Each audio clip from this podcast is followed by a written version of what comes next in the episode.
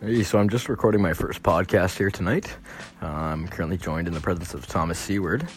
Uh, Tom is a four-time Grammy winner for his songs "Pickle Dick," "Little Toes," and "My Friends on the Beach." Uh, we're very lucky to have him here tonight, and he'll be joining us shortly.